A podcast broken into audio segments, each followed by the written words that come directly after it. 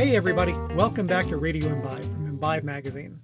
I'm Paul Clark, the executive editor of Imbibe, and this is episode 8 of our podcast, coming out in early November of 2020. These are interesting times in which we live. We've just held a presidential election here in the US that seems destined to keep us distracted for a while longer. The ongoing COVID 19 crisis is leading to shutdowns again throughout Europe and parts of the US. And in this most difficult year, the wine world is experiencing its own kind of reckoning, confronting a long legacy of institutional racism. In our November December issue, Chicago based wine writer Chastity Cooper talked to a number of black wine professionals about today's wine industry and the changes that need to be made. One of the individuals she spoke with is Andre Mack, a Brooklyn based sommelier, winemaker, restaurateur, graphic designer, and educator who's no stranger to the pages of Imbibe. To delve a bit more into the story he shared and to talk about some of the challenges today's wine industry is facing, Andre Mack is joining us for this episode of the podcast. And be sure to stick around all the way to the end as we get back to wine and talk about what he's drinking these days and what you should be reaching for as we head toward the end of the year.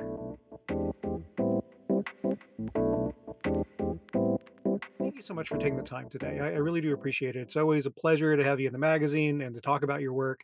Uh, and it's great to have you on the podcast.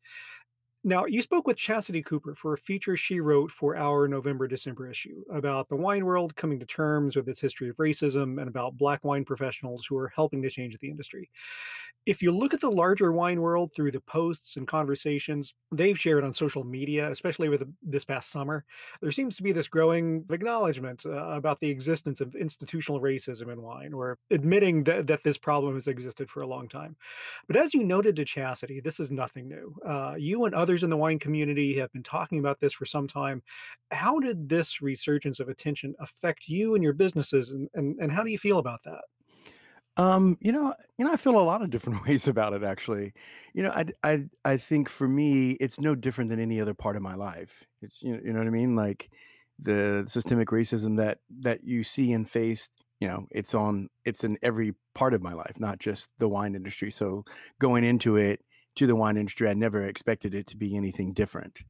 Right. You know, those are just the challenges and the things that I had to get over if I wanted to participate in life here in America, but in, in things in general. So, you know, it wasn't, you know, so it's no different. You know, I don't I don't feel like it's any more prevalent than it is in any other parts of my life. It just it's just a thing that's there and that, you know, something that I have to deal with. Um, you know, I think for you know, for my business, yeah, we definitely saw an influx in business and people you know, wanting to support. Um, and you know, I've gone on the record several times, basically, you know, I straddle the fence some days. Some days to me, you know, I want to be, you know, we're right back in the same boat, right? We're being we're being sought out because of the color of our skin and because we're different. And just so happened this is for good, so to speak, and the other part was for bad. Um, you know, I want to be recognized for the work that I do, no matter what I look like and um, and, you know, but I think this is a start. You know, there's you know lots of talented people that you know that have been overlooked. You know, I'm I'm a little different, right? You know, my thing is like, you know, I I deserve to be on in the magazine, on on this podcast, or in many others like it, based off the merit of my own work. And so it cheapens the experience sometimes when I have to go on and and now I'm asked about diversity questions. But the previous guest that you had on that didn't look like me, that wasn't even part of the conversation for him when it takes all of us to make that change. So you know it it it was great you know i'm an optimistic person and i i, I mean you know for me i just wanted to make wine you know what i mean? I i wanted to be around like-minded individuals that were into wine. It didn't matter what they looked like. And that's you know that's just me in in general. And so yeah so it's been it's been interesting you know um you know it's been great. You know, I I think for me, you know, it was something that I had to grapple with a little bit, and you know, I had to lay on the proverbial sofa and and talk it out with my therapist. But you know, I think for me, it was a way. You know, I just had to look at it differently, and and the way that I looked at it was, well, I get a chance to show these people why I'm great, right? You know, right. you know what I mean? Where where as I could have easily looked at it as, you know, this doesn't it doesn't feel right. This sucks, right? Like, I mean, like I like okay, so I made money, but like whatever, like you know what I mean? Is it's still about having dignity in in in in in the way in which it's made.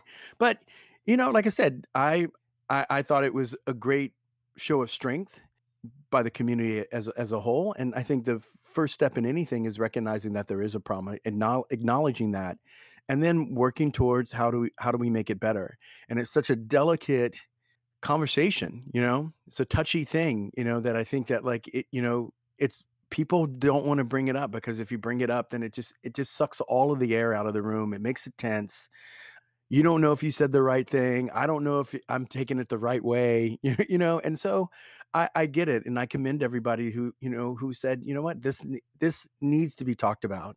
This needs to be addressed.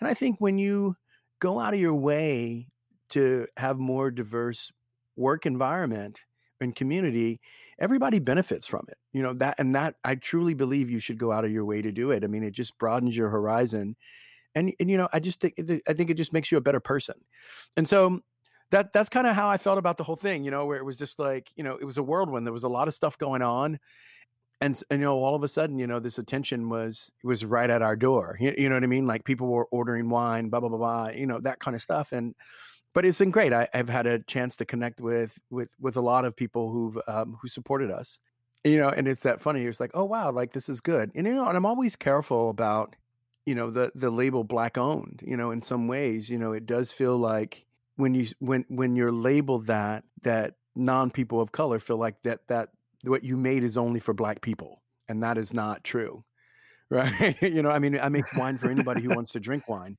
right? You know and that notion right. that that it's a black owned business means that they only made those things for blacks is is absurd. So you know i mean it it i think there's a a lot of good that is going to come out of it a lot of awareness and you know and we just got to keep with the same energy you know as def- definitely as you start to see things taper off.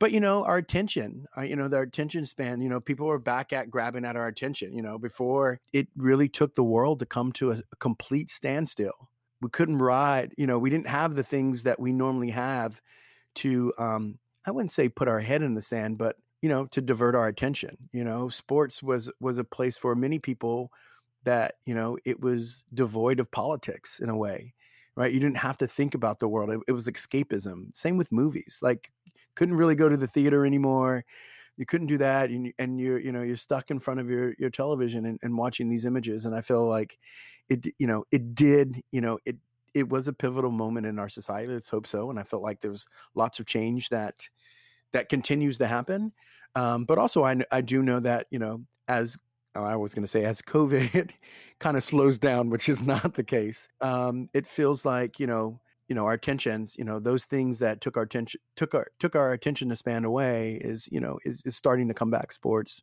movies, those things, pe- people, things that people use to to escape the world. You know, the world's a daunting place, and I think a lot of people in their daily lives that you know they they don't want to have to listen to the world's problems. I mean, you know, it's it's hard. But um I'm great. I'm I I it was it was it's awesome. It still is awesome. It's been awesome. Um, you know, like I said, I got to introduce, you know, what we do to to um to a lot of people. And that, you know, that then that's always satisfying one of the things that you said, one of the things you pointed out was that this has prompted this conversation to come up again, and really kind of the conversation is holding our attention for for a long time now. I mean, we're having this conversation in early November, uh, and really, you know, starting with with the protest over Memorial Day and coming all all the way through the summer, this has been front and center to one degree or another within discussions within the hospitality industry, within the wine industry. I know within you know cocktail circles, spirit circles, beer world, you name it the hospitality industry has experienced many months of shutdowns and restrictions, uh, as you're pointing out, to try and stop the spread of the coronavirus. And it seems like these restrictions are going to continue for the foreseeable future to one degree or another. When we talk about how bars and restaurants ultimately emerge from this crisis and what the hospitality industry looks like, from your perspective, having worked in it for a long time, how can the industry fulfill some of these commitments to inclusivity and, and equity that they've made over the past few months? How can we keep this a part of the conversation going forward? I mean, act, act, act, act on, you know, put actions to those words. I think right now it's just been a lot of talk, right? Just because, you know, the industry is in, enable, right? You know, like it, you know, it's we can't move, and we're operating at twenty five percent, and uh, I mean, I don't know what it is in other states, maybe fifty percent, stuff like that. But um, I think I I think you you stay true to your word and and you you act on those words and you know i think for a lot of people it was like more inclusion um you know but you ha- you have to do the work. You have to go out and find those people, right? When you when you think when you think about it, it's like, you know, I had this conversation with someone and they said, well.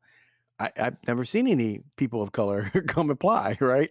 And I said, well, you know, that's a that's a that's a bigger issue too, right? But it would be in your best interest to go out of your way, or even create, you know, you know, for lack of a better term, a farm team. You know, we promote within, and and that's always been something that's that's really great. Someone who already knows the system to to some degree or another, uh, and bringing them up the ra- the ranks and being able to promote from within is is a great way to start because a lot of a lot of the front of the house pos- positions and or desirable positions aren't held by you know people of color. So you know generally they're in the back of the house or you know those kind of things and being able to pr- bring them up in the system but i think just promoting from within and and going out of your way to recruit to to recruit a more diverse um, staff and and and putting them in positions of power right? You know you know what i mean? Putting them in positions of, of, of responsibility.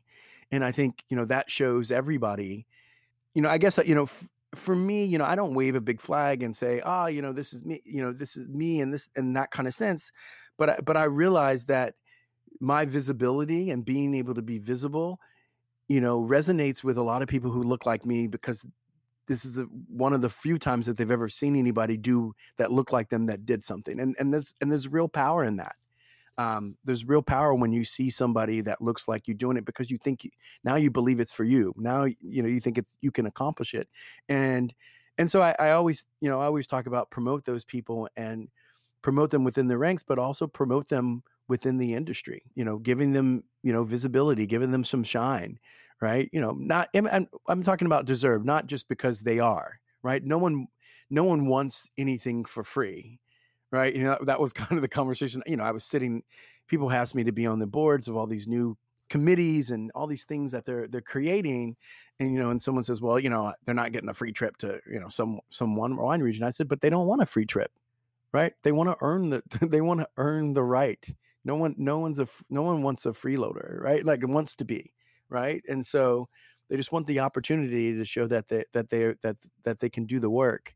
And I, you know so i just think like from promoting with any like you've got to go seek out those people. You know that was a hard thing for me to realize it's like well wait a minute like if they're not coming here so then that means they don't want to work here. And then you start to think you're like but why do they not want to work here? Right? You know and and you know maybe it's a comfort thing and and that kind of and that kind of thing but you know, I I'm anxious to see what it what it looks like and and how those things could be implemented. You know, right off the top of my head, I you know, I would say, you know, it's actions on on the words and the commitments. And I think it, you know, it's a slow thing. You know, I think at the beginning we talked a lot about scholarships and those kind of things to to get the education level to where it needs to be as far as the product and, and the level in which you can work in, in certain restaurants. Uh, and then I think you see the windfall and the harvest from that later on, right? You know, you know what I mean? Like in our restaurants, we're just act, we're acting on it. We're hiring people, we're giving them, you know, authority and responsibility, and giving them giving them opportunities, right? Giving them a real opportunity, and and you know, just talking to you know, talking to them, saying, you know, this industry changed my life, right? I had to, you know, I fought it for a long time because I thought I was going on to bigger and better things, and I left to go and do that bigger and better thing, and I realized what I really loved was underneath my nose the whole time. And, you know, I think a lot of people from the outside looking in, you know, look at my life and I said, you know, everything that's been given, you know, everything that I've earned, you know, has come through the hospital hospitality industry and you know it's a great industry to be in. We've been talking about the hospitality industry directly in terms of bars and restaurants but there's also in the wine world there's this whole kind of infrastructure and background from the production side to the education side you know, in in the story in the magazine, Chastity goes into the Court of Master Sommeliers and talking about some of the issues there. And just within recent days, we've seen with the New York Times reporting on sexual harassment allegations within the Court of Master Sommeliers, followed a few days later by suspensions of seven individuals and resignation of one of the court's co-founders. When we're looking at today's wine industry culture and ways to build it in a more positive direction overall, how can organizations like the court and other parts of this overall wine infrastructure build a program, build an approach that can help prevent such situations from developing again in the future? How can we be transparent about it and make it a positive industry for everyone? Well, I think, you know, for the court, I think it started out as quote unquote a boys' club, right and i think and then and then make making a switch to it being one of the most influential you know wine issuing authorities that just wasn't handled well right you, you know what i mean it's like uh and so they didn't i don't think that they had the proper things in place i don't know if they had hr or, or whatever you know I just I just feel like they were stricken with growing and not really being able to to to grow in the way of like there was just no transparency at all and throughout the whole thing in my opinion.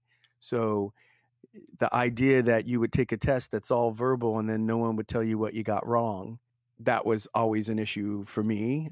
But also it didn't you know it it if it was going to be a professional organization and i guess that's what i'm trying to say it to me felt like it started out as a boys club like hey we're going to be doing you know this thing and you know we're going to take this test and do this thing. But once it started to become a more professional you know organization you know i started to question well how come we don't teach the business of wine? Right? In that in that really what it is? I mean just because you could memorize all the regions in the jura doesn't mean that you can actually run a $5 million wine program when you don't even own a checkbook right? And so I, that was my thing and every other in, in, in every other professional group i.e real estate attorneys there's always continuing education and that was you know i questioned these things years ago you know so um and so i think i and i said i think they got caught in the whole idea of there wasn't enough transparency at the beginning um, and also, I would say hire more w- women. you, you know what I mean? There's always, I mean, unfortunately, there's always going to be this kind of stuff in where there's where there's power, right? Where where there's where there's power. I mean, I'd hate to say it, but like, I mean, we saw this happen at CBS. We saw this happen at Fox News. Like, it is something that runs rampant. And I think within our industry, you know, it's you know, it's a double edged sword because you are talking about alcohol. You know, alcohol is isn't is involved in these situations. And so i think just you know having more transparency overall but you know it just it just felt like the organization wasn't built off that from the begin with. And so the idea of being able to tear it down and rebuild it i, I think is what needs to happen. And i think and i think that you need to you need a more diverse you know board of directors and you know you just can't have you know you just can't have the fraternization like that just i think a lot of that stuff was suspect for years now and you know now it's now it's coming to light. I think the organization does have a purpose uh, and they we should actually get back to that years ago you were working for a Citigroup, correct? Uh, and then you made the yes. step back to, to, to working with wine because, as you said earlier, it was something that was right in front of you. It was something that was something that you loved. What was the enthusiasm for wine you had at that time that prompted you to to go back to it? And where do you find that kind of enthusiasm now? What keeps you excited about wine and working with wine today? It was watching old episodes of Frasier that really gave me the enthusiasm to have wine in my life. Not not that from watching that show I ever thought that I would be in the position that I am now or do the things that I get to do now. I, you know, I think was going through a hard time. You know, this is, you know, the job that you always thought you wanted and when you finally got it, you realize that this can't be what the rest of my life looks like. And then, you know, and then so you quit. You know, you know, they were laying people off and because there was a merger and I decided to take severance and at that moment in in time in life you know uh, you're watching this tv show and these two brothers interaction with sherry and their drinking club and talking about wine really made me feel like I was missing out in life. And, and like, and on all honesty, like it was the missing link. I was like, oh man, if I just had wine, you know, you know, then my life wouldn't be so horrible, you know, that kind of thing. But it was, it was that show that gave me the courage to walk into a wine shop for the first time and have wine in my life. And then I went to go back work back in restaurants, and then I started to work in restaurants that actually had real wine list, and that's what got me excited. And I was like, man, there's just so much to know here, so much to do here. But you know, it was just it was amazing, and like the fact that you could study all day and read about regions, color your maps, do all that, but then you can crack open a bottle of wine and somehow be transported there. I was I was mesmerized. And I think like a lot of people are when they talk about catching the wine bug. And that was it, you know, and I was off to the races. I spent every waking moment immersing myself in in that world. And I think today it's just different, you know, and you know, it's wrapped up in a lot more other things like the idea of being an entrepreneur, right? You know, that kind of thing that the the idea of like what social media is and um, the more exciting there's a lot more young winemakers and cool regions out there um, people doing different things with grapes and the way they inoculate you know all those things are like well, I was going to cuss there. It is so awesome. And, you know, and I just, you know, I, and to be honest, I think I really feed off the energy of just more people in the industry, more people creating their own culture in their, in their own world. You know, very much like I felt like for me, I wasn't trying to go out and convert anybody. I, I wanted to combine my worlds together. You know, I, you know, like I said, you know, I, I grew up on skateboarding, listened to hip hop, and punk rock and and fell in love with wine and to be able to kind of put the, all of those things together felt authentically me and to be able to create a subculture around that you know was was was fun and, and still is but like now it's great to see now you see it within um, natural wine, you know, movement and and the and and those clusters of different people, how they you know they have uh, the way that they talk about things. You know, there's you know there's no way to build you know there's great ways to build culture, but really around t-shirts and and taking the stigmatism out of wine. And I you know and I I think for me I feed off that energy and still push the limits. You know, I I I want to I just want to do stuff just to do them so that other people know that it can be done. I mean, I made a video game. I made a wine video game that you can download on your phone, right? And it was just because we wanted to have fun. And you have a children's book. You you have a culinary children's book, and I yeah. thought that was so cool, or a coloring yeah. book. Excuse me. I thought that was so cool yeah, to see that. Yeah. It's really kind of taking this this notion of wine culture, and it's not just being a sommelier. It's not just being a winemaker. You can do one of those. You can do both of those. You can be a graphic designer. Um, you can uh, be a restaurateur. You can you can have places like & Sons, your ham bar in Brooklyn. You can take this in so many different directions, and it really kind of um, you know just creates this whole interesting life for yourself. No, absolutely. It's you know we call it three three hundred and sixty degree hospitality. Like we're totally immersed in it, and I mm-hmm. think it could be all of it or one part of it. And the fact that like you know I was telling someone it's like I knew a lot more about wine than I did graphic design. And that and that's what made my designs resonate with wine people. But I knew at some point there was going to be somebody who came along who had, you know, had more had more graphic design knowledge and had a little bit of wine knowledge and was going to realize like wow there's a place for me in the wine business right? You know to, to to design to do and now i think across all industries now because like you know that saying is pretty true like you are what you do plus a media company right? So like you know so you're putting out content and you're doing that so whatever you like whatever say hey, i'm a restaurateur but you're also a media company and you know it's so funny like with all of our stuff it's like wow like you definitely need a graphic design team as you start to put out different content not you know each for like your different businesses but also for each individual channel right you know what i mean it's it's a lot of work but you know for me i it, i thought like you know and you know i've spoken i delivered keynote speeches to design conference which is something that i would i thought i would never do right? I mean, are you kidding me? But the idea is that, you know, for a lot of designers, designing a wine label is on their bucket list. And I was like, oh my God, if you guys only knew you could start you could start working there right away. Like they need help. They need help. I mean, I mean, they can pay you wine at the start, but like they need help. We need help within the industry. And and you know it's starting to to to to go that you know you're starting to see a lot of that kind of stuff happening and for me i think at the beginning I didn't really want to work with anybody who had that was in wine. I was more interested in other other industries and collabor- doing collaborations with them because I felt like when you really get down to it, it's about lifestyle. And you know, if we can do something with you know a childhood favorite like Vans or, or you know it just different to team up and to do different things, you know, I I thought that that really added diversity to to the industry it showed a different side that like it didn't it wasn't always about a guy in a suit with an ascot you know talking about wine drinking wine or appreciating wine. That it could be some kid with thick rim glasses and a beanie on and a t-shirt that doesn't really fit could could command the room and talk about talk about wine but also could talk about food and that's travel the world and eat at some of the best restaurants in the world you know it, it, it like I'm not the image of what people would think a, a person would be that did all those things, and I wanted to, I wanted to change that.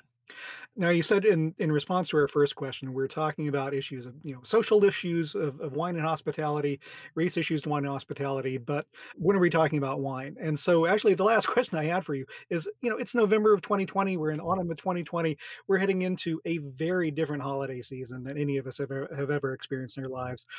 What should we be drinking? What should we have in the house? Drink it all because it's all gonna get burnt down.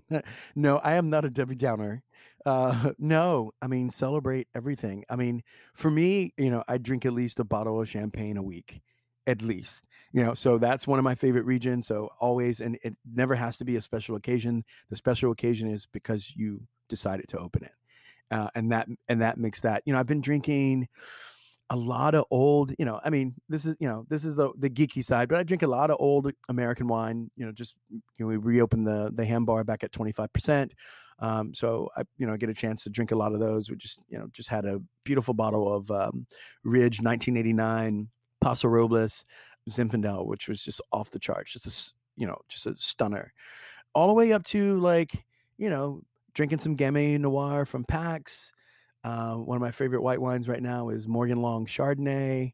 Um, you know, some some classics, but you know, I, I I drift off. You know, for me, I just like to be excited, right? You know what I mean? Like this stuff. Like when other people are excited, they're like, "Hey, Andre, can I stop by and see? I got like this incredible wine." I'm like, "Yeah, sure." I was like, I may not be able to like talk for like long, but I I want I want I want to taste what you're tasting, and if and you're and if you're excited and want to come all the way out here, then you know I'm excited.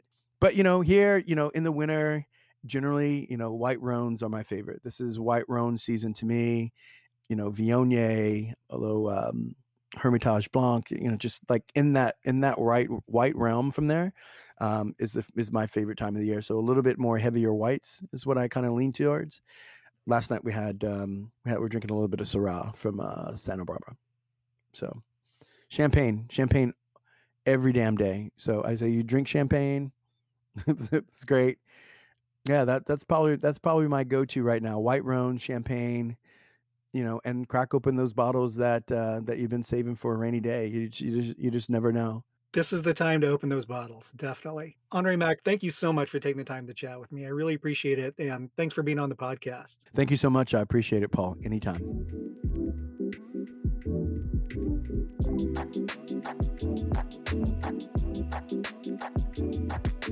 Check out our website and this episode's notes for more details about Andre Mack and his work.